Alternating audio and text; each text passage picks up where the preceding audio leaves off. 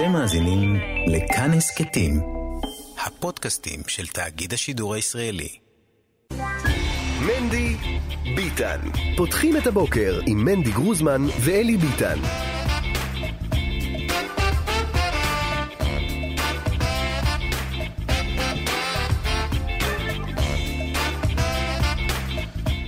תשע ושלוש דקות אה, עכשיו, שעה שנייה של מנדי ביטן, אני אלי ביטן, אתם אה, מאזינים אה, ומאזינות לכאן מורשת, יכול להיות שאתם מאזינים לנו עכשיו בשידור חי, דרך הרדיו 90.5, 92.5, 100.7 FM, יכול להיות שאתם מאזינים לנו דרך האתר, דרך האפליקציה, יכול להיות שאתם עושים את זה בשידור חוזר דרך האפליקציה, אבל... אה, החל אה, מלפני כמה שבועות, יש לכם את האופציה גם להאזין לנו. אה, ייתכן שזה בדיוק מה שאתם עושים ברגעים אלו, דרך כל אפליקציות הפודקאסטים. עולים לשם ספוטיפיי, אפל וכולי וכולי. גרסאות מקוצרות של התוכנית, עם כמה וכמה רעיונות, לא כל השעתיים. שם אתם יכולים להאזין למיטב, למה שהחלטנו שהוא המיטב. יכול להיות שהמיטב הוא אחר לגמרי. למשל, את אה, מאיר ליו, שעף לנו, שהוא החליט לרדת מהקו בשעה הקודמת, כנראה שלא תאזינו לו. אה, למרות שיכול להיות שזה הקטע הכי דרמטי בכל אה, השעתיים הללו. אז כן, זה קורה, זה הפודקאסט של מנדי ביטן, שזה בעצם, בעצם על בסיס התוכנית שלנו, ואם אתם רוצים להרחיב, לשמוע את כל התוכנית, אז היא זמינה לכם באפליקציה. אנחנו ביום שני בשבוע. יום כ"ד בניסן, שתכף נדבר עליו, שבוע אחרון של בין הזמנים, שגם עליו נדבר, יומיים לפני יום השואה, שגם הוא, יום השואה הזה יעמוד בסופה. נדון עליו, נלמד עליו, נפרט עליו בסופה אה, של השעה הזו.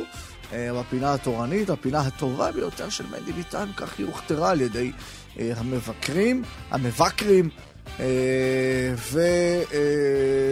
ושישה ימים אחרונים של חודש ניסן, שבהם לא אומרים תחנון, וגם, מה עוד? אביב, אביב שאביב מתארך מאוד השנה, אבל הארוכה הזאת לא מספיק, לא מספיק בשביל אה, אה, להיגמל לגמרי. אז אה, כמה ימים והאביב ייגמר, ואז יחל הקיץ הנורא והאיום. מישהו עוד בירושלים, או בהרים, בצפון הארץ, מילא, לפחות נהנה מהלילה. מי שבשפלה, בטח בתל אביב או בבני ברק, הולך לסבול, אבל בסדר, אתם בירושלים סבלו מהחורף, ובתל אביב סובלים מן הקיץ. טוב, נאמר uh, לכם שבשעה השנייה שלנו יהיו כמה uh, וכמה נושאים. בהתחלה נפתח עם תוצאות הבחירות uh, בצרפת, תוצאות היסטוריות, מסקרנות. גם המפסידים מנצחים וגם המנצחים uh, מפסידים. Uh, ההיסטוריה גם uh, נרשמת uh, הפעם uh, בבחירות האלה בצרפת. אנחנו נלמד על כל זה לעומק וגם מה צפוי לנו בהקשר הכלל אירופי. אה, בכל זאת, אה, צרפת היא אמנם אה, מדינה חזקה בפני עצמה, אבל היא גם מנהיגה חשובה, אפילו במזרח התיכון היא משמעותית, בטח ובטח בפוליטיקה האירופית.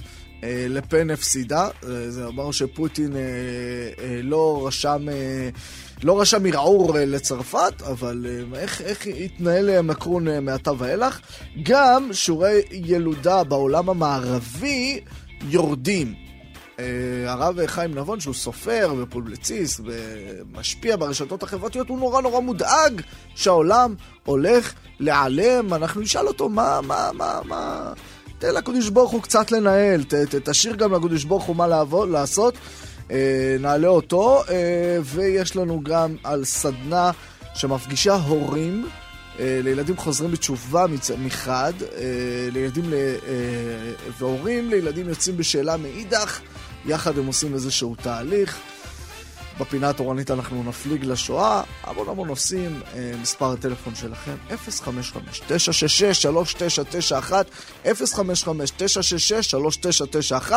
לפני שנקשיב לשיר הווקאלי, שזה אמא אמא הייתי של חנן אה, בן ארי, הנה כמה וכמה מהצדיקים אה, שהלכו לעולמם ביום הזה, יום כ"ד בניסן. דבר ראשון, היום רבי משה אה, נעקד אה, על קידוש השם, זה קרה בשנת האלפים ש"צ. רבי בנימין עשאל היה מרבני העיר סלוניקי ביוון, הוא גם הלך לעולמו היום. על הצדקת, שאשא מינדל כנראה שלא שמעתם, היא הייתה אלמונית בחייה, אה, ונפטרה בגיל צעיר, ללא צאצאים. אבל סבא שלה, סבא גדול, רבי שלמה קלוגר, אחד מגדולי האחרונים, מגדולי רבני אשכנז, הוא כתב וביקש מכל אדם שיקריא קדיש אה, לעילוי נשמתה ביום הזה, יום כ"ד בניסן, בגלל שהיא ככה גדלה אה, ללא אה, ילדים, שהיא נפטרה ללא ילדים, והמנהג הזה המשיך במשך הרבה מאוד שנים. קדיש לעילוי נשמת שאשא מינדל, אה, בת, אה, בת, בת, בת רבי אברהם, איך קראו לאביה?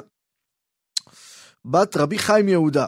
אה, היא הייתה אה, נכדתו, והוא אומר שמי שיעשה את הדבר הזה, הוא אה, ימליץ עליו זכות, זו זכות אה, גדולה מאוד לצאצאים. רב שלמה זלמן אוירבך במשך שנים היה מקפיד בכ"ד בניסן להגיד קדיש לעילוי נשמתה של שאשא מינדל האלמונית הזו, עד שהעניין הזה התפרסם ואז הוא הפסיק בגלל הפרסום. היום הלך לעולמו גם רבי יהודה אריה טריגר, תשע"ה, לדעתי הוא היה חתנו, יהי זכרו ברוך, יחד עם כל הצדיקים והצדיקות. מנדי ביטן. פותחים את הבוקר עם מנדי גרוזמן ואלי ביטן. אתמול אנחנו אה, הלכנו לישון כשכותרות על טילים, אה, רקטה שנורתה אה, מלבנון, התפוצצה בשטח פתוח אה, אה, בסמוך לקיבוץ אה, מצובה אה, בגליל המערבי. אה, כשהסתכלנו לראות מי היורים, ראינו שאלו פלגים פרו-פלסטינים בלבנון, פלגים פלסטינים בלבנון. אנחנו רגילים שבלבנון, מי שפועל בדרום לבנון אלו פעילי חיזבאללה, עכשיו אנחנו קוראים על פעילים פלסטינים. שפשפנו את העיניים רק אה, כדי להיזכר שכבר לפני כמה חודשים היה זה אליאור אה, לוי, הכתב והפרשן לענייני פלסטינים של ynet וידיעות אחרונות, שדיווח לנו על שלוחה של חמאס בדרום לבנון. בוקר טוב אליאור לוי. בוקר אור. אז באמת אה, כבר אה, חשיפה שלך לפני כמה חודשים, אה, את העניין הזה, את הקבוצה החמאסניקית הזו שמתגבשת בדרום לבנון, מחכה לשעת פקודה, והנה עכשיו, סביב המהומות בהר הבית, הם יורים. תספר לנו קצת, מי אלה החמאסניקים של דרום לבנון? נכון, אז מה שקורה בעצם בדרום לבנון בשנים האחרונות זה סוג של שינוי מאוד מאוד עדין צריך לומר, כי בסוף בסוף יש בעל בית מאוד דומיננטי בדרום לבנון וזה חיזבאללה, אבל בשנים האחרונות, וזה בעיקר משהו שהוגה אותו סאלח אל-ערורי, סגן מנהיג חמאס שיושב בחו"ל. הוא בעצם הוא... המנהיג בפועל של הקבוצה הזו. הוא, הוא, הוא המנהיג בפועל של הקבוצה הזאת, אבל הוא זה שגם מחליט בעצם שמה שצריך לקרות זה שלישראל צריכה להיות זירה נוספת. בעצם לייצר לישראל לחמאס. עוד זירה... אה, אוקיי. לחמאס, לחמאס. הכוונה לחמאס, כאילו, זירה שתאתגר את ישראל, זו הכוונה שלי. אבל, אני... אבל למה, האם, האם חיזבאללה לא עושה את העבודה בעצם בעיני חמאס? חיזבאללה עושה את העבודה, אבל חיזבאללה לא יתחיל לראות רקטות ומעולם לא ירה רקטות בתגובה לנגיד מתיחות בעזה, או במסגד אל-אקצא, כמו שאנחנו רואים עכשיו, או בשומר החומות. מה חמאס בעצם רוצה? חמאס אומר דבר מאוד פשוט. יש לישראל זירה להתעסק איתה, שזו הזירה העזתית. למה בעצם שלא נטריד אותה משתי זירות במקביל, אם אפשר אפילו יותר, אבל נתחיל עם שתי זירות במקביל, גם מלבנון וגם מרצועת עזה. עכשיו, תראה, אני לא מדבר על כוח שנמצא בלבנון שהוא שווה ערך ביכולות שלו למה שאנחנו רואים ברצועת עזה, לא. רצועת עזה יש לה את היכולות היחסית גבוהות שלה, בטח הכי גבוהות של חמאס, אבל לחמאס יש סוג של רעיון בעצם לעשות זירה שתטריד אותנו, שככה תיתן לך כל פעם עקיצות ודקירות. והיא תשב בדרום לבנון. יש לי מלא שאלות על הדבר הזה. קודם כל, איך חיזבאללה אה, מסכימים? בעצם לכוח צבאי אה, שפועל בתחומם, בתחום שבו הם אה, שולטים. הוא לאו דווקא, אגב, חולק את אותה השקפת עולם. חיזבאללה זה ארגון שיעי, החמאס זה ארגון סיני, סוני באופן מובהק. וככה הם פשוט מאפשרים לחמאס לבנות כוח אצלם. כן, תראה, יודעים שהחיזבאללה כדי להשתלט על דרום לבנון שילם מחיר דמים גבוה נכון. מול ארגונים פלסטינים אחרים לאורך השנים. נכון, נכון, נכון. אבל קודם כל אתה צודק, הדברים האלה נעשים מאוד מאוד בעדינות ובתיאום עם חיזבאללה. כלומר, חמאס לא התחיל להקים את שלוחתו בלבנון בלי אור ירוק מחיזבאללה. כדי לעשות את זה, קודם כל הם נמצאים, אני מזכיר, על אותו ציר, ציר אה, מה שנקרא אה, לפני עשור, עשור וחצי, ציר הרשע בעצם, חמאס, חיזבאללה ואיראן.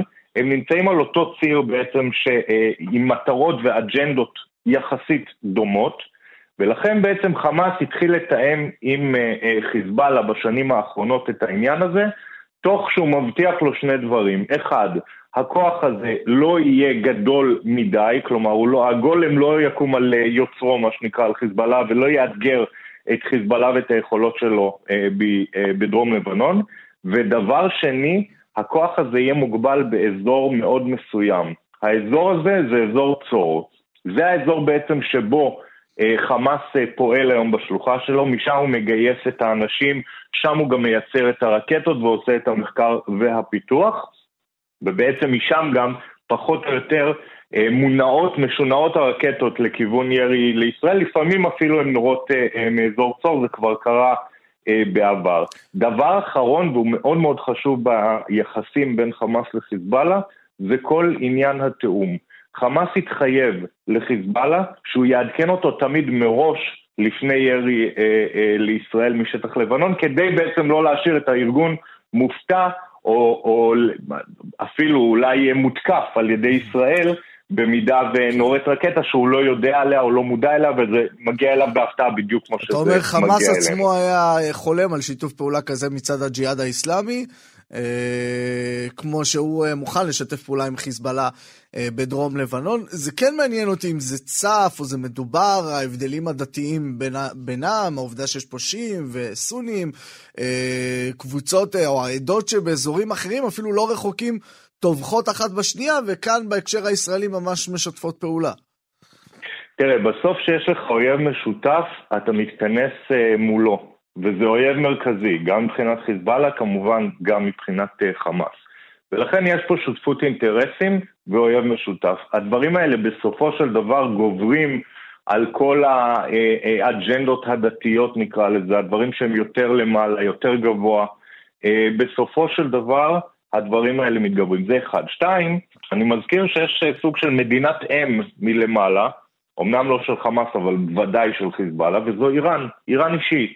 איראן לאורך הרבה מאוד שנים, כולל עכשיו, מזוודת את חמאס בנשק, למרות היותה שיעית, למרות היותו חמאס אה, אה, סוני, משום שאיראן רוצה שתהיה לישראל אה, אה, חזית נוספת אה, ברצועת עזה, וכעת גם אנחנו מדברים על דרום לבנון. על דרום לבנון. עכשיו, אה, אותה, מי שבעצם ניהל את אה, האופרציה הזאת, או אפילו קידם את האידיאולוגיה הזו אה, באופן חד משמעי, היה קאסם סולימני, ואז האמריקאים העלימו לנו את קאסם סולימני מהזירה, וחשבנו שאולי תהיה רגיעה, אולי האיראנים יתעסקו בעצמם יותר, אבל אתה אומר, עסקים כרגיל, איראן ממשיכה לדחוף קדימה ולייצר זירות חדשות לאורך המזרח התיכון. נכון, תראה, ברור שאף אחד לא חשב שחיסולו של אה, סולימני אה, יעצור את אה, כוחות קודס של משמעות המהפכה, כן?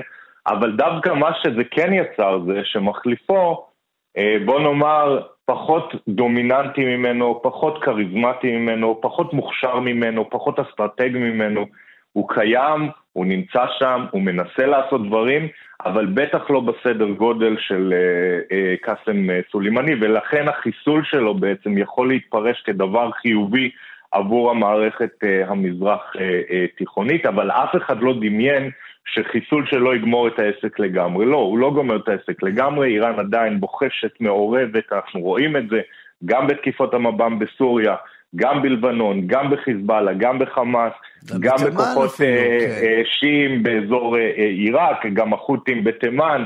שוב, תראה כמה זירות בשנייה אחת הזכרתי לך כן. שאיראן מעורבת בהן, ועוד לא הוספתי את, כן, ועוד לא הוספתי את הג'יהאד האיסלאמי וכן הלאה וכן הלאה. ולכן אני אומר, הם קיימים, אבל לא באותה כריזמטיות ואסטרטגיות, רמת אסטרטגיה מאוד מאוד מדויקת. שהייתה לקאסם אה, סולימני. סולימני. טוב, מה תגובת ישראל לכל העניין הזה? ישראל רואה את אה, חמאס אה, בונה, לו, בונה לה חזית נוספת בדרום לבנון. הנה, גם יורה על ישראל אתמול בערב, ראינו ירי שכנראה מגיע מצד הפלסטינים האלה, וישראל, מה, נותנת לדבר הזה לקרות? תראה, ישראל, אה, כפי שאתה רואה, כבר אה, הבוקר, גם אתמול בלילה, מאוד אה, הולכת על ביצים בכל מה שקשור ללבנון, אבל מסתבר שגם בכל מה שקשור לחמאס, ואני אסביר. קודם כל, לגבי תקיפת התגובה, שים לב, תקיפה לא אווירית, תקיפה של אש ארטילרית לשטחים פתוחים. בישראל, בוא נאמר, כיוונו שלא לכוון, כלומר, כיוונו לאזורים שבהם לא תהיה פגיעה בנפש. אה, אה, בלבנון, וזה היה מכוון. זה רק מראה עד כמה ישראל הולכת על ביצים בכל מה שקשור לדרום אה, לבנון. והדבר השני, שבעיניי הוא מהותי יותר, כי הוא יותר, הוא יותר חדש, זאת אומרת, לגבי ההירתעות או ההרתעה הישראלית מדרום לבנון, זה כבר ידוע. מה שמעניין כאן, שישראל לא שמה את האצבע המאשימה על חמאס, כפי שאתה פתחת גם את הדברים שלך, היא קוראת לזה פלגים פלסטינים, מדוע? משום שישראל יודעת שאם היא תשים את האצבע באופן רשמי על חמאס אה, אה, סניף לבנון, היא בעצם יוצרת לעצמה לחץ, גם ציבורי אגב, מקרב, אה, אה, בקרב ישראל, להגיב או לשאול את השאלה, אם חמאס יורה מלבנון, למה יש לו פטור מעזה? למה ישראל לא תוקפת עכשיו בעזה? למה אנחנו לא חוזרים לתחילת אה, שנות ה-80, שאז קרה בדיוק אותו דבר ופרצה מלחמת לבנון? נכון, נכון, אבל חמאס מקבל בסופו של דבר סוג של פטור מעזה אה, על דברים שהוא עושה מלבנון, וזה לא... אה, יש פה בעייתיות מסוימת. עכשיו, בישראל מבינים את הבעייתיות ולכן נמנעים מככה לשים את האצבע המאשימה על חמאס אה, סניף לבנון, אבל בשביל זה יש אותנו, אנשי התקשורת, שאנחנו צריכים להביא את האמת כפי שהיא. לציבור. אני יודע שזמנך קצוב, אבל אולי מילה בכל זאת על ישראל. שבעה, שבוע אחרון אה, לרמדאן, אה, יום הנכבה ב-15 במאי, יש גם אה, יום העצמאות ויום הזיכרון באמצע, ימים, ימים, יום ירושלים, ריקוד גלים ביום ירושלים. אנחנו לקראת הימים הנוראים של הסכסוך היהודי-פלסטיני, הישראלי-פלסטיני, המון מתח, מה, איך זה נראה מהצד הפלסטיני? תראה, מהצד הפלסטיני גם סוג של מתכוננים לכל האירועים שאתה ציינת, אנחנו מדברים על אה, ארבעה וחצי שבועות קדימה.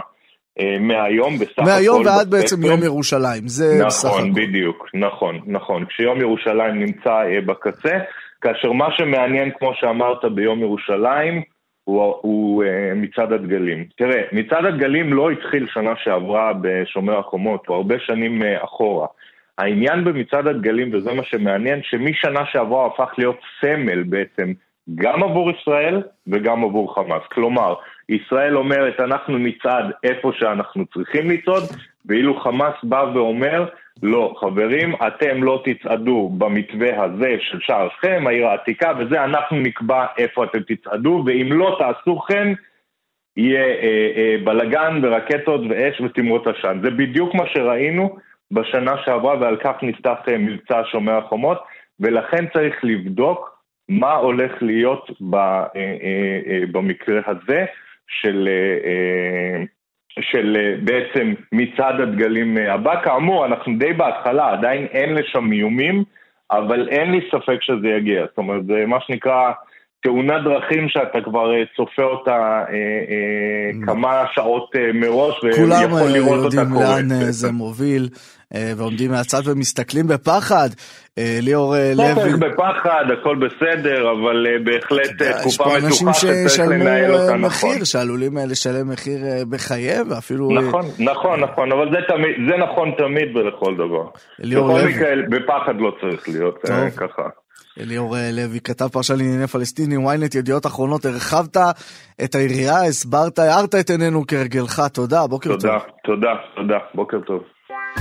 מנדי ביטן, פותחים את הבוקר עם מנדי גרוזמן ואלי ביטן. זה הזמן לתפוצותינו, כנס כנס, שלום לצביקה קליין. בוקר טוב. פרשן בכיר לענייני העם היהודי אה, בג'רוזלם פוסט, מה אתה אומר? איך אני אוהב את המוזיקת האקפלה הזאת, תאמין מוזיקת אה, ווקאלית, שמע, ביום הראשון, ביום כן. השני זה סביר, אחר הארץ כך אחרי זה, זה. זה נורא כן. ואיום. למרות שצריך להגיד שמשנה לשנה הם כן מצליחים לבצע כל מיני אה, טכניקות אה, חדשות שאולי גורמות להקל על זה. אה, אני אגיד לך את האמת, אני מכיר אנשים ששומעים מוזיקה אה, בספירת העומר, אני מכיר אנשים שלא שומעים אה, מוזיקה בל"ג בעומר, אנשים ששומעים רק ווקאלי יש ממש ממש מעט. יש אנשים שפשוט זה, לא זה שומעים. נישה אה, כזאת של כן. אנשים, שגם במהלך השנה שומעים אגב. בדיוק, שגם שומעים את האקפלה, הולכים להופעות של אקפלה, מכירים יוצרים של אקפלה, זה נורא מוזר. גם עושים דברים נורא כן. מוזרים בתוך אה, כל הדבר הזה. אולי צריך להקדיש ל- אגב, זה לחידושים אה, זה- בעולם זה- אקפלה, אייטם. זה? טרנד, זה, זה טרנד מאוד יהודי אמריקאי, שכאילו פגש טרנד אמריקאי, כן? זאת אומרת, יש קטע של להקות אקפלה בארצות הברית, לא ברור. יהודיות. נכון, האמת שהיה אפילו איזה ניסיון היהודים בישראל. האמריקאים הרימו את זה, כן. כן, הלהקות. הקפלה צריך להגיד אה, שהם לא, אה, יש להקות הקפלה דתיות במשך הרבה מאוד שנים, אה, זה אצל האינם יהודים זה קיים מאוד, אבל יש את הלהקות הקפלה בעצם היותר מודרניות שהם גם מאופיינים בלבוש מיוחד, ב, אה, בסוג כזה, היה אפילו כמה ישראליות, זה פשוט לא תופס ברמת ה... כן, נכון, איזה- הולכים נכון, להופעה צודק. כזאת, כמו שהולכים להופעה של מחול או בלט. אה, האזורים החסידים של זה הרי יותר מבאסים. למרות שצריך להגיד שהרבה מאוד שירים חסידים, צביקה, בוא נהיה כנים לרגע. זה שירים שאנחנו שרים אותם הקפלה, שרים אותם בשבת, שרים אותם ב... נכון, בכל מיני נכון. אירועים, אנחנו לא צריכים כלי. אה, בטח נכון. השירים המזרחיים, אז יש פה, יש פה מה לדון. אה, האמת אתה שאני- מביא גם רעיון לאייטם, אתה יודע. אז אני, אז אני רוצה שיהיה לי אייטם לשנה הבאה של להקה עם מוזיקה יהודית אה, מזרחית הקפלה. כי כאילו, אתה יודע, קצת יוצא מהאף כל ה... כי אשכנזי החסידי ויהודי אמריקאי. נכון, נכון, נכון. סבבה? צריך להגיד לי? אבל שאצל המזרחים כן אפשר לשמוע מוזיקה. אה, בספירת, בטח עד ראש. חודש, ופה ושם, יותר קל. מצד שני, הפיוטים המזרחיים הקלאסיים, הקלאסיים, הקלאסיים, אתה יודע, יש עוד ויש זה, אבל בסופו של דבר מה שעומד במרכז זה הקול של הפייטן. טוב, אני גונב לך את כל הפינה. צביקה. לא, תאמין לי, זה יותר מעניין. אה, צרפת. אנחנו אוהבים שנינו צרפת. לדבר על צרפת. יום, נכון? תח- נאמר שתחילת שעה הבאה, אנחנו ממש ננתח את התוצאות לעומק, ומה קרה ומה לא קרה, אבל... נכון, אז ממש על רגל אחת. כן. אה, על רגל אחת בעצם אה, את הבחירות כמובן, כפי ששמענו בחדשות, ניצח עמנואל מקרון, הנשיא הנוכחי, בפער משמעותי. והיהודים, אני ככה, זו הנקודה שלנו, היהודים יחסית, הייתי אומר ברובם, מרוצים מהתוצאה הזאת. רוב ראשי הארגונים היהודיים, הרב הראשי וכולי, זאת אומרת גופים רשמיים של יהדות צרפת, אה, קראו שלא להצביע למרין לפן, חלקם קראו לפן, להצביע... לפן, לפן. לפן, לפן, להצביע לעמנואל אה, מקרון, אה, מקרו, אם אנחנו מקרו, מדייקים, מקרו. מקרו. מצד אחד יש פה תחושת הקלה, מצד שני, עצם זה שמישהי עם השם לפן, שקיבלה יותר מ-40% מהקולות אה, בבחירות לנשיאות צרפת, זה משהו שגורם להרמת גבה מסוימת. מה זה אה, גורם לרמת רמה? בואו בוא נאמר, צביקה, מדובר בהישג הגבוה. ביותר של הימין הקיצוני. באירופה, פעם. מאז נכון. ומעולם, זה, זה, זה דבר נכון. דרמטי מאוד. ואם אנחנו מסתכלים קדימה, עוד חמש שנים שברור לנו שמקרון יגיע מרוסק לגמרי, והרי מפלגה אין מאחורי האיש הזה מקרון. Mm. מה זה אומר על צרפת? זה אומר שלפן, נכון. אוקיי, עכשיו תחכה חמש שנים, תמשיך במה שהיא עושה, וחמש שנים מהיום היא תהיה המועמדת הכי מוכרת, הכי חזקה. אה, בצרפת, אה, אתה יודע, התחלנו את הבחירות האלה כשהיה נראה שהיהודי הזה, זמור, הולך נכון. לגבור עליה, ואנחנו מסיימים אותה שהיא אומנם לא, אפילו לא קרובה ללנצח את מקרון, אבל בהחלט בעמדת כוח אה, משמעותית מאוד. מאוד משמעותית, וגם אחוז, אה, טוב, אתם תדברו על זה, אבל באמת אחוז אה, מאוד מאוד גדול של, של צרפתים החליט שלא להצביע, זה דבר זה שהוא גם אה, אה, ככה כן. משפיע על העניין. אז זה ברמה הזאת, ככה נעבור לאוקראינה, עדיין, כן, עדיין יש שם מלחמה. כן. אני שוחחתי אתמול עם הרב אסטמן, אחד מרבני הר- הרבנים הראשיים של אוקראינה. הוא מספר שני דברים מעניינים, האחד בעצם שבית קברות בסמוך לקייב, שיש בו חלקה יהודית גדולה, הושחת על ידי טילים רוסים אה, שנחתו במקום. אה, הם לא כולם התפוצצו, כך שיש נזק, אבל אה, נזק פחות, אה, פחות משמעותי ממה שהיה קורה עם, עם, אם אותם טילים היו מתפוצצים. ודבר שני, שהוא אומר לי בשיחה, הוא בעצם אומר, כולכם מקבלים מיילים על התרמות, בין אם זה אגודת ישראל ובין אם זה גופים יהודיים בינלאומיים אחרים. כולם מגייסים כסף על חשבוני, על הגב שלי, כך הוא אומר. הוא אומר, רוב הגופים היהודיים הגדולים לא תרמו לי. הוא אומר שגם כספים של, של מדינת ישראל, של משרד התפוצות, שהובטח לו והובטח לקהילות יהודיות אחרות, לא הגיע אליו לפחות, ושפונים אליו כל הזמן, או שלוקחים פשוט סרטונים שלו ומשלבים אותם בסרטונים של, או תמונות של של ברושורים לגיוס כספים, אבל בסופו של דבר הכסף לא מגיע אליו, וצריך לשאול את השאלה, לאיפה מגיע הכסף הזה. לאן בכל זאת אה, מגיע הכסף? כן, זאת שאלה באמת מאוד משמעותית, אני חייב להגיד שאני כבר, כבר אה, באמת מתחילת המלחמה הזאת, אני חושב לעצמי, כאילו, אם היה לי את היכולת איכשהו לעקוב אחרי כל... אולי פשוט תפנה לגופים הגדולים הללו, ונשאל אותם. אה, קיבלתם כסף. כן, אבל צריך להבין שכל גוף קטן גם עשה מסע גיוס כספים. יש גופים קטנים שגייסו מיליונים. ותרמנו כולנו אה, כל כך הרבה. מעניין נכון. מאוד. טוב, אתה רואה צביקה, אמרתי לך שאנחנו, אה, אני גנבתי לך זמן ואנחנו כבר על החדשות, אבל טוב, נמשיך בשבוע הבא. צביקה קליין, פרשן בכיר ליהדות לעולם היהודי בג'רוזלם פוסט, מגיש פינת התפוצות כאן בכאן מורשת, תודה, צביקה. מנדי ביטן. פותחים את הבוקר עם מנדי גרוזמן ואלי ביטן. אתמול, בשעת ערב, הוכרז מה שהיה אה, צפוי אה, גם לפני כן, אבל אה, בכל זאת, מקרון, עמנואל מקרון, נשיאה של צרפת, עשה היסטוריה של 20 שנה וניצח בפעם השנייה את הבחירות אה, לנשיאות אה, צרפת, הוא הופך להיות הנשיא בפעם הקודמת, ובחמש שנים הקרובות הוא יהיה זה שיתגורר בארמון האליזה, יריבתו לפן, מארי לפן הפסידה, אבל רשמה הישג מדהים, אולי הגדול ביותר של הימין הקיצוני באירופה. אנחנו רוצים להבין את זה יותר. שלום ובוקר טוב לאלעד שמחיוף. בוקר אור. שליח חדשות 12 לאירופה, לא הופתעת מהתוצאות.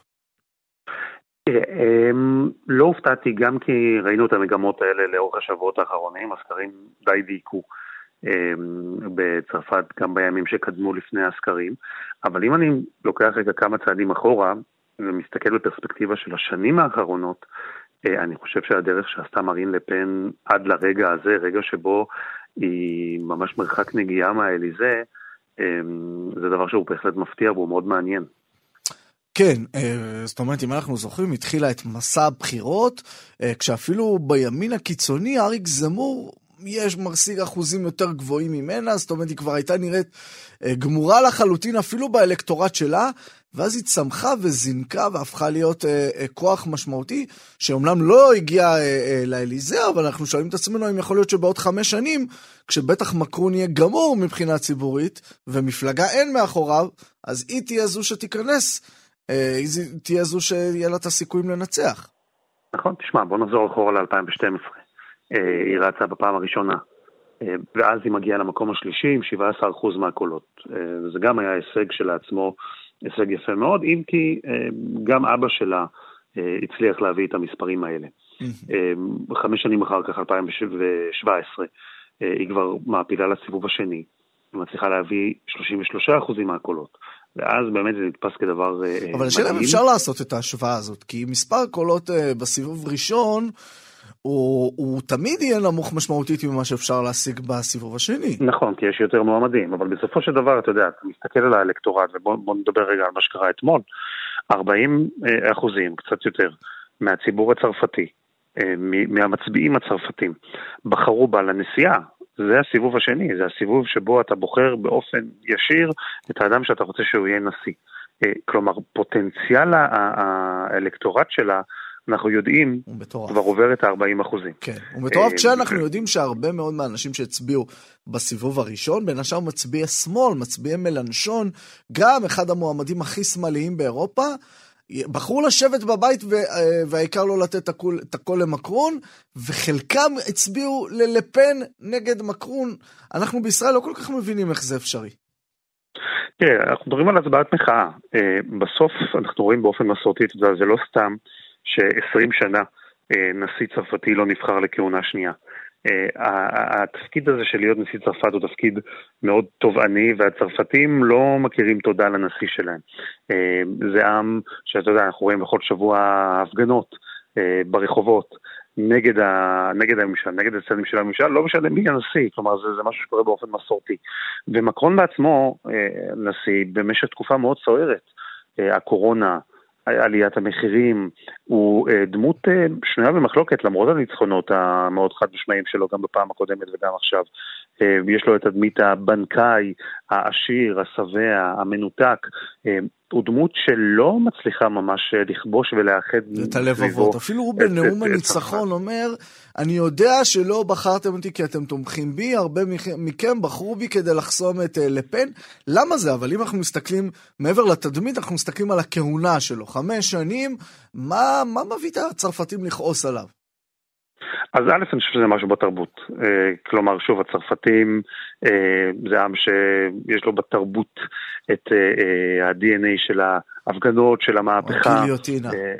בדיוק, זה דבר שעדיין קיים שם, וזה זה, זה דבר שמורגש. ושוב, היו שנים, שנים קשות. היו שנים קשות בצרפת, שנים שאתה יודע, ראינו את האפודים הצהובים, הטרור שעדיין נמצא בצרפת, והסוגיות שמרין לפן מעלה, האג'נדה של מרין לפן, אי אפשר לבטל אותה בהינף יד כמו שניסו לעשות בהתחלה ולהגיד אלה אה, אה, סוגיות פופוליסטיות, קיצוניות, לא מייצגות את העם הצרפתי.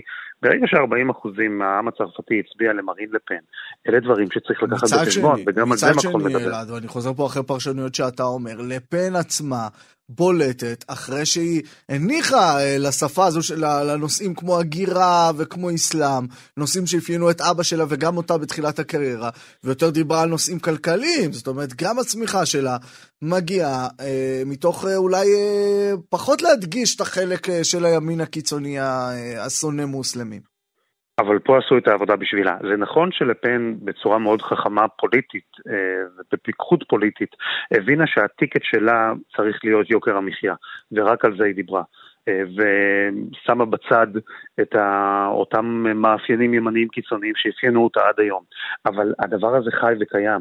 וגם מקרון הזכיר את זה כל הזמן. מספיק להגיד לפן בשביל אה, לשמוע אותו. בדיוק, אנשים יודעים סביב מה היא עומדת, היא גם לא מסתירה את זה, זה נכון שהיא התמקדה ביוקר המחיה, אבל המצע שלה מאוד ברור, התוכנית שלה לצרפת מאוד ברורה, אה, מקרון הזכיר את זה, פרשנים אה, בתקשורת הזכירו את זה, איש מהאנשים שאתמול הלכו והצביע למרין לפן לא שכח מי היא או לא ידע מי.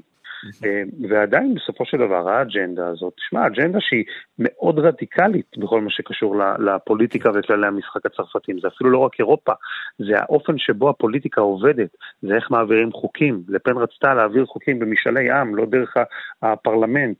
אה, זה, זה מה שאנחנו רגילים אה, לקרוא לו ימין אה, פופוליסטי, שאתה נכון. יודע, חטף מכה בגרמניה, חטף אולי מכה בארצות הברית, אולי בישראל, אבל, אבל הוא עדיין קיים, והוא עדיין נוכח, והוא עדיין בעיני הרבה מאוד אנשים פתרון לאיזשהו שבר ליברלי שנמשך בעשורים האחרונים.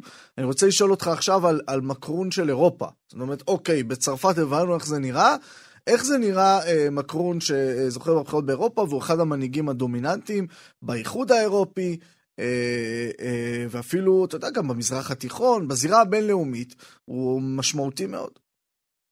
חד משמעית, ואני חושב שהוא יגיע עכשיו שהוא מחוזק, וזה גם בין היתר היה הטיקט שלו. כלומר, מקרון אמר לצרפתים, תצביעו עבורי לא רק עבור צרפת, אלא עבור אירופה. כי מה שקורה היום באיחוד האירופי זה סוג של ואקום. אנגלה מרקל אה, עזבה, אין כבר את המנהיג או מנהיגה הוותיקים האלה שמחזיקים את אירופה. הרי בסופו של דבר האיחוד האירופי, שתי המדינות המובילות הבולטות שלו הן גרמניה וצרפת. וברגע שאנגלה מרקל עזבה את גרמניה, נותר ואקום, ואקום שעמנואל מקרון רוצה למלא. והטיקט שלו היה, אתם תבחרו בי ואני אוביל את אירופה לעתיד טוב יותר.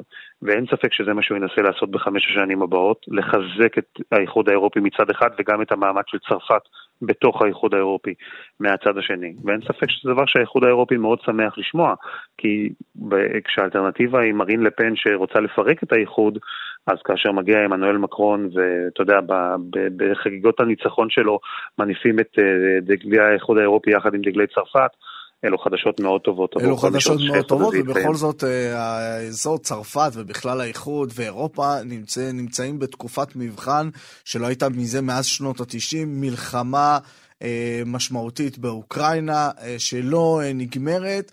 מקרון מנצח, זה אחת המשימות שלו בעצם להדוף את פוטין. חזרה או לנסות לשבור את כוחו, הוא פעל כך גם לפני שהוא נבחר, בטח עכשיו שזה, כך מצפים ממנו באירופה, או לפחות בחלק המערבי. נכון, אה, ובכלל, אנחנו רואים שהאיחוד האירופי פעם אחר פעם מתמודד עם משברים, עוד לפני זה היה את משבר הקורונה והמשבר הכלכלי, ועכשיו, כמו שאתה אומר, המלחמה באוקראינה. אה, אירופה בינתיים, אתה יודע, נתפסה אה, מצד אחד בחולשה שלה, לא הגיבה מספיק מהר, לא הגיבה באופן מספיק תקיף כלפי רוסיה, מקרון עוד ניסה לנהל משאים ומתנים, חשב שהוא יצליח לשכנע את פוטין ולא הצליח. אני לא בטוח שזה ישתנה, כלומר בסופו של דבר אנחנו עדיין רואים שארצות הברית היא הכוח החזק יותר מול רוסיה, גם בריטניה בכל מה שקשור לטקסטים, לצעדים, הייתה אה, ראשונה מול הרוסים, אבל אין ספק שעכשיו מקרון מגיע לאיחוד האירופי מעמדת כוח. הוא יודע שיש לו עוד חמש שנים, הוא יודע שהוא, החזון שלו הוא זה שניצח, הוא זה שנבחר, ובהחלט יכול להיות שהקו שהוא ינסה לקחת את האיחוד האירופי הוא קו יותר מיליטנטי, גם כלפי אה, אה, רוסיה, כמו שראינו אותו עושה אגב מול בריטניה בברקזיט. Mm-hmm. צרפת הייתה מדינה יותר תקיפה ואגרסיבית במגעים נגד אה, אה, בריטניה, ובהחלט יכול להיות שהיום מקרון החדש הזה, החזק יותר, שמקבל עוד חמש שנים, ינסה להתוות את הקו הזה, שהאיחוד האירופי יהיה יותר דומיננטי ויותר מיליטנטי. מעניין מאוד, אנחנו אה, נמשיך. אה, ונעקוב. אלעד אה, שמחיוב, שליח חדשות 12 לאירופה, תודה רבה. תודה רבה. בוקר טוב. מנדי ביטן. פותחים את הבוקר עם מנדי גרוזמן ואלי ביטן. שימו לב לעניין הבא, קבוצה אה, מיוחדת מתכנסת כדי לדון בלא פחות ולא יותר אה, ביחס אה, לדור הבא, לדור הילדים שלנו. בין ההורים שנפגשים יש כאלו הורים שילדיהם בחרו לחזור בתשובה, וכאלה שהילדים שלהם בחרו לצאת בשאלה. האתגרים כנראה דומים מאוד, זה מה שגורם להם להיפגש. אנחנו רוצים לשמוע על זה. שלום לאיריס נחשון. שלום, שלום. את הורה לילד שחזר בתשובה? ילד וילדה, הם לא ילדים, ילד וילדה. אה, יש בן כבר... ובת, הוא בן 25, נשוי, היא בת 20. אה, מתוך אה, כמה, אם אפשר לשאול? כמה ילדים? שלושה. יש לי, יש לי בן אחד אה, שנשאר חילוני, ברוך השם. שנשאר חילוני, ברוך השם. טוב, מעניין, את יודעת איך זה קרה. זה, זה בטח כהורה, ששני הילדים שלך בוחרים לעזוב את הדרך, זה לא פשוט. לא, זה קשה מאוד. חוויה קשה של אובדן, של כישלון, של אה, אכזבה מרה, גם ברמה האישית הכי הכי בסיסית של אה, איך מתנהלים בבית, וכשרות, וחגים וכולי, וגם ברמה הערכית של אנחנו, אנחנו אנשים חילוניים, אבל יש לנו אמונות וערכים ודרך שחשבנו שאנחנו חושבים עדיין שהיא נכונה, והילדים שלנו, שניהם בחרו להיות דתיים חרדים.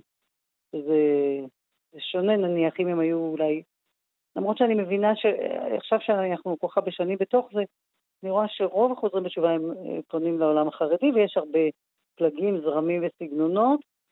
הילדים שלנו הם, אה, גם הבן, גם הבת, יותר בעולם הליטאי, הלמדני, שיש לי הרבה הערכה דווקא, אה, אני שמחה שהם מתוך כל המגוון הם בחרו בזה, אבל קשה לי מאוד עם תפיסת העולם, עם צורת החיים, עם זה שה...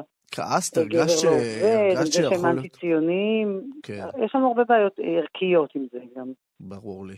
כעסת אה, בטח שהם אה, בחרו לעשות את הצעד הזה, הרגשת שיכול להיות ששכנעו אותם, שהפעילו עליהם אה, בעולם החרדי כל מיני לא, ארגונים? זה לא המקרה, לא, הבן שלי חיפש דרך, אף אחד לא, אף אחד לא השפיע עליו, הוא, גם הבן, גם הבן, הם השפיעו אחד על השנייה, כן, היא צעירה ממנו בחמש שנים, אז בהחלט היא חזרה בתשובה, לדעתי בגללו, אבל אני חושבת שיש איזה מבנה אישיות, זה חיים מאוד קשים, קשה להיות חרדי, בטח שחרדי ליטאי, זה לא... אה, הם הלכו על זה לא כאיזה שיגעון, זאת אומרת, היו לו כל מיני, לבן שלי היו שיגעונות אחרים בדרך, אבל, אבל זה באמת כנראה עונה על איזה צרכים, גם נפשיים, גם רוחניים. אה, לי זה קשה מאוד, במיוחד בגלל שאני באה מבית, אבא שלי בעצמו היה סוג של יוצא בשאלה. הסבא וסבתא שלי מצד אבא היו דתיים מאוד, אדוקים כאלה. ואני גדלתי על ברכי חילוניות קיצונית כזאת. כן, חילונית אידיאולוגית, ואת אומרת... קוראים לי חילונית אדוקה, צוחקים. אה, חילונית אדוקה. וזה לא פלא שילדיי... בחרו אה, בסופו של דבר באדיקות אה, אחרת. אה, נכון. ואז, טוב, ואז באמת הקושי הזה שאת רק מתחילה לתאר אותו, והתסכול הזה והאכזבה, כשלנו, למרות שיהיו אחרים, בטח רוב המאזינים שלנו, שיקשיבו עכשיו ויגידו, מה, להפך, הילדים שלך, דווקא להפך, הצלחת עם הילדים שלך, נכון, אבל זה... זה העולם שלך, ואני מניח שבאותה מידה, הורים חרדים, שהילדים שלהם בחרו לעזוב את הדת, הם מרגישים אותו דבר, מרגישים בטח ובטח את התחושה של הכישלון, של האכזבה. אני חושבת שכאב עצום. לנו ולהם זה ממש ממש אותו הדבר. אני פגשתי פעם אישה חרדית שאמרה לי, בסופו של דבר, דתייה לאומית רוצה ללדת ילדים דתיים לאומיים, חתולה רוצה ללדת גור חתולים, חרדית רוצה ללדת חרדים, וחילונים רוצים ללדת ילדים חילונים. כנראה שכל האנשים רוצים שהילדים שלהם יהיו גם קרובים אליהם, גם בתפיסה, וגם קרובים פיזית. יש משהו באורח החיים הדתי שהוא מגביל מאוד, והוא לא... הוא, אנחנו עושים את זה, כן, אנחנו עומדים בפני אתגרים, אבל זה דורש הרבה התכווננות, ותיאום כן. ציפיות, ויש בזה הרבה כאב. וגם כן. גם ההורים שפגשתי, שילדים אז ירדו מהדרך, אה, כאב אינסופי. כן. כאב לב, אני יודע, אני מכיר את זה מההורים שלי אפילו, ואני רוצה אה, רגע לשאול, כי את יודעת, במשך אה, שנים אה, היו כל מיני סוגים של התמודדויות. אה, הורים אה, לילדים אה, שחזרו בתשובה, אה, אפילו יש מקרים מפורסמים של הורים שהקימו כל מיני ארגונים אנטי-דתיים, ואמרו, אוקיי, אז אנחנו נשיב מלחמה אה, לעולם הדתי, לעולם הרבני, אנחנו ניתן, ניתן איזשהו פייט. אה, הרבה מאוד שפשוט נשברו בתוך הבית, הרבה אנשים שניתקו קשר עם הילדים, זה היה מקובל בדור הראשון והשני של החוזרים בתשובה בשנות ה-70 וה-80. עם השנים משהו התרכך, אבל עדיין זו התמודדות שבדרך כלל נשארה לבד. ואתם בעצם כי מקיימים מעגל משותף, ולא רק משותף שיושבים הורים ודנים יחד על הקושי הזה, אלא אתם עושים את זה ביחד עם הורים שהם כאילו הכי מנוגדים אליכם, הפוכים בתכלית. כאילו. כאילו, אז ספרי לי על זה. הראשון, אז למעשה מהרגע הראשון הייתה לנו המון אמפתיה, אה, דווקא לזוגות אה, החרדים, אה, גם אולי בגלל שבעצמנו כבר התקרבנו לעולם הזה ואנחנו מבינים, בסוף הורה משקיע את כל מרצו, חלבו, דמו, נשמתו בילדים, ויש אנשים שבגיל הצעיר שבונים את המשפחה, מה שדומה זה שיש איזה vision, יש איזה חלום לגבי איך ייראה הבית, ואיך תיראה המשפחה, ואיך יהיו החופשות, ואיך יהיה השולחן שבת. כי אנחנו גם כחילונים קידשנו את השבת בדרך שלנו, אנחנו... אז, אז, זה, לא, אז זה לא קורה, אז יש אכזבה, אני חושבת שזה זה דומה, זה דומה להורים בכלל, שיש להם איזה חלום.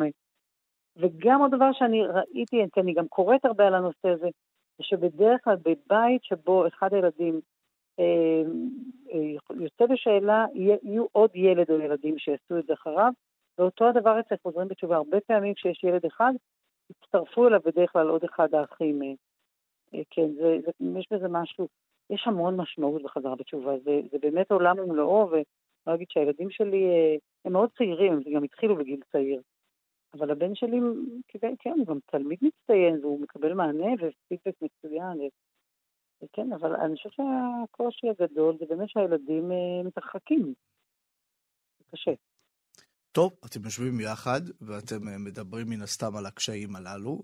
למזלנו הרב, אנחנו, אני, לאורך הדרך והחיפושים שלי, פגשתי אישה נפלאה בשם אביטל ברעם, שביחד עם בעלה מנהלת אה, ארגון, עמותה שנקראת התקשרות, ולמעשה הקבוצה שלנו היא קבוצת תמיכה ששייכת שמאורגנת על ידי ארגון התקשרות. ואני ממליצה לכל מי שמתמודד אז תכף אנחנו ניתן את הפרטים גם, אנחנו נשמח שתתני כאן את הפרטים, אבל לפני זה אני רוצה לשאול, אין קונפליקט? זאת אומרת, אתם יושבים יחד, אין מי... אה, אה, אה, איזשהו רגע שבו האמא חרדית מסתכלת עלייך כאמא חילונית ורואה בך את, את מה שמשך את הבן שלה החוצה, או את מסתכלת על האימא החרדית ואומרת, אתם, אתם חלק מהעולם הזה שבגללו הבן שלי אולי מתרחק ממני? אני חושבת שזה מאוד אישי, וברמה האישית, אנחנו לא כל כך מתעסקים באידיאולוגיה, אנחנו מתעסקים בכאב הפרטי ובקונפליקטים הפרטיים, ומהבחינה הזאת זה ממש אותו הדבר. ויש שם, אני מרגישה מאוד אמפתיה אליי, אה, קצת עצות, וגם יש איזה אה, פקיחת עיניים ככה, אני, אני, האמא, אחת האמהות, אמא חרדית ש, שהקשיבה לנו והיא אמרה, וואו, אני אף פעם לא חשבתי על זה בצורה הזאת. כמה זה קשה למישהו שהילד שלו שומר כשרות, מבחינתה זה, זה משאת נפש. אנחנו כחילוניים אה, להתמודד עם ענייני הכשרות, וגם יש, אני לא, אני לא יודעת איך זה ביציאה בשאלה, אני חושבת שזה דומה גם מבחינה הזאת, זה לא קורה ביום אחד, זה תהליך. הבן שלי לא ביום שהוא הוא התחיל אה, לקרוא, אה, לא יודעת מה, פמפלט כאלה, כבר נהיה חרדי. זה היה שנ, תהליך של שנים, ואז נגיד ההקפדות והחומרות הולכות, ועכשיו הוא התחתן, אז הוא התחתן במשפחה מאוד מאוד קפדנית. אז יש לנו, זה כל פעם עולה מדרגה, וגם אצל החילו, אצל, בצד ההפוך זה גם אותו דבר. בהתחלה הם רק, אה, לא יודעת, לא, לא, לא נוטלים ידיים, ואחר כך הם כבר לא רוצים, או מורידים את הכיפה, יש מין איזה תהליך הדרגתי כזה, וכל צעד כזה הוא פותח מחדש את הפצע, והוא מעלה mm. שאלות, והוא מטלטל את המשפחה, בטח. ואנחנו רואים נגיד במשפחות חרדיות שיש עוד ילדים ויש רק ילד אחד כזה, אז יש חשש מאוד גדול שהוא ישפיע על, על הילדים האחרים. אני כאישה חילונית מאוד מאוד מבינה אותם. אני חייבת לומר שאילו הייתי חרדית, לא הייתי רוצה שהילדים שלי אה, יתחתנו נגיד עם, עם, בטח שלא הייתי רוצה שיצאו בשאלה, אבל גם לא הייתי רוצה שהילדים יתחתנו עם, אה, עם משפחה של חוזרים בתשובה כמונו. נניח, הבן שלי התחתן עם, אה, עם ילדה מבית חרדי שהם חרדים, הם לא, הם לא חוזרים בתשובה. הם אה, מאוד מקובלים, מאוד מכובדים בקהילה שלהם. ואני חושבת שהם משלמים מחיר מאוד כבד על הבחירה של הבת שלהם. אני חושב שהם זכו. אבל אה, טוב, אנחנו לא נסכים על זה. אני רוצה uh, לשאול uh, באופן אישי, תגידי לי אם השאלה הזאת היא אישית מדי, uh, כי באיזשהו מקום, אוקיי, הילדה, הילדים שלך uh, חזרו בתשובה ויש אכזבה ויש תחושת כישלון. יכול להיות שתסתכלי במבט uh, של הרבה שנים ותראי אותם שמחים ומצליחים ומגשימים את עצמם במקום שלהם, ותרגישי שלמה עם הצעד שהם עשו. Uh, גם אני בתהליך, כמו הילדים שלי, וגם הולך כזה צעד קדימה, שניים אחורה. אני חושבת שלמשל לי יש בעיה מאוד מאוד קשה, הנה עכשיו מתקרב יום הזיכרון לחללי צה"ל, יום השואה, מבחינתי ימים קדושים הרבה יותר נניח מיום כיפור. מאוד קשה לי לחשוב שהנכדים שלי לעתיד לבוא לא ילכו לצבא. Uh, יש ספרים שקראתי לילדיי ואני לא אוכל לקרוא לנכדים שלי זה, מבחינתי זה, זה כאב גדול, זה מעבר לכל העניין של האוכל והכשרות. כן. עכשיו עשינו פעם ראשונה בחיים, אה, חגגנו פסח אה, רק עם הבן הגדול, אה, והוא... משמעותי, משמעותי מאוד. טוב, אנחנו חייבים לסיים. כן. הייתה שיחה מרתקת וגם מרגשת. איריס נחשון, סדנת התקשרות. אורל אל שחזר בתשובה, אנחנו ממש על החדשות פשוט. התקשרות, חפשו בגוגל התקשרות ותגיעו. איריס, תודה רבה רבה. אתם מאזינים לכאן הסכתים, הפודקאסטים של תאגיד השידור הישראלי.